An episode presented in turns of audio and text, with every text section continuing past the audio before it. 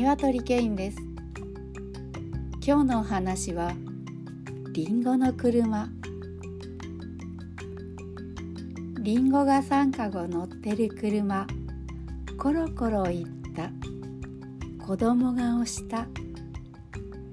リンゴが1かごあちらで売れた。リンゴが2かご木箱の車。コロコロいった。子供が押した。りんごが一かごこちらで売れた。りんごが一かご残った車。コロコロいった。子供が押した。りんごが一かごどこかで売れた。帰りは子供が乗ってる車。コロコロ行った。お家の方へ。今日のお話はお話というより詩でしたね。なので少し短かったので、えー、私がずっと読んでるこの新見南吉さんのことを少しお話ししたいと思います、えー、新見南吉さんは随分昔の人なんですね。なので、えー、言葉がです。ねちょっと古いっていうか昔の言い回しの言葉が多くて、えー、聞き慣れない方も多いのじゃないかなと思いますけれど、えー、たくさん人気の作品を書いてらっしゃいます。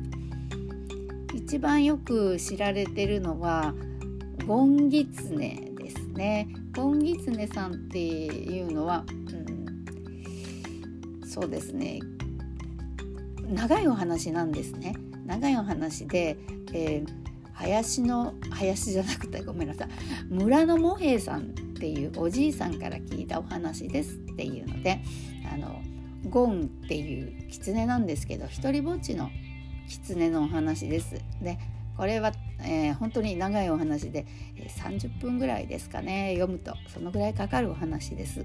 なのでこういった長いお話は、えー、私はちょっと今読まないんですけれどものちょっと悲しいお話ですね。あのゴンギツネが最後にはその仲の良かったっていうかすごくあの可愛がってくれてた、う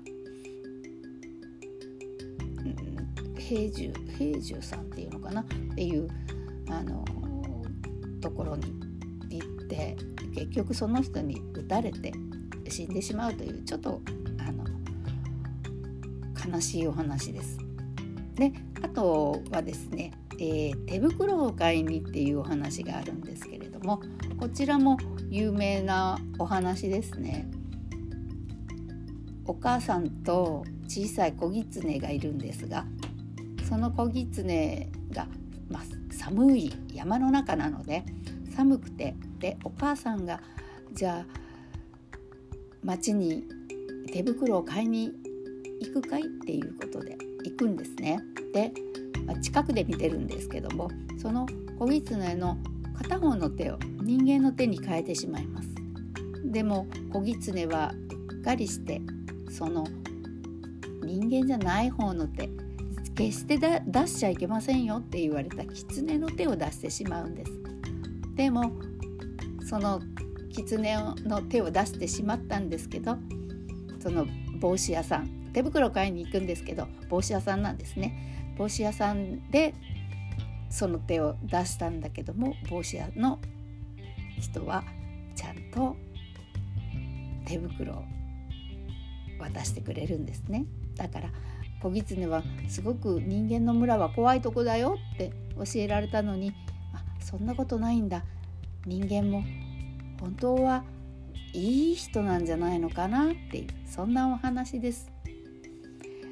でそういう優しいお話たくさん書いてらっしゃいますしでそこでそうですねあの動物と人間との関わり合いみたいなものだったりとかあと植物の物言わぬ植物の気持ちだったりとかそういったことをたくさん書いてらっしゃるので私はあの好きな作家の方ですね。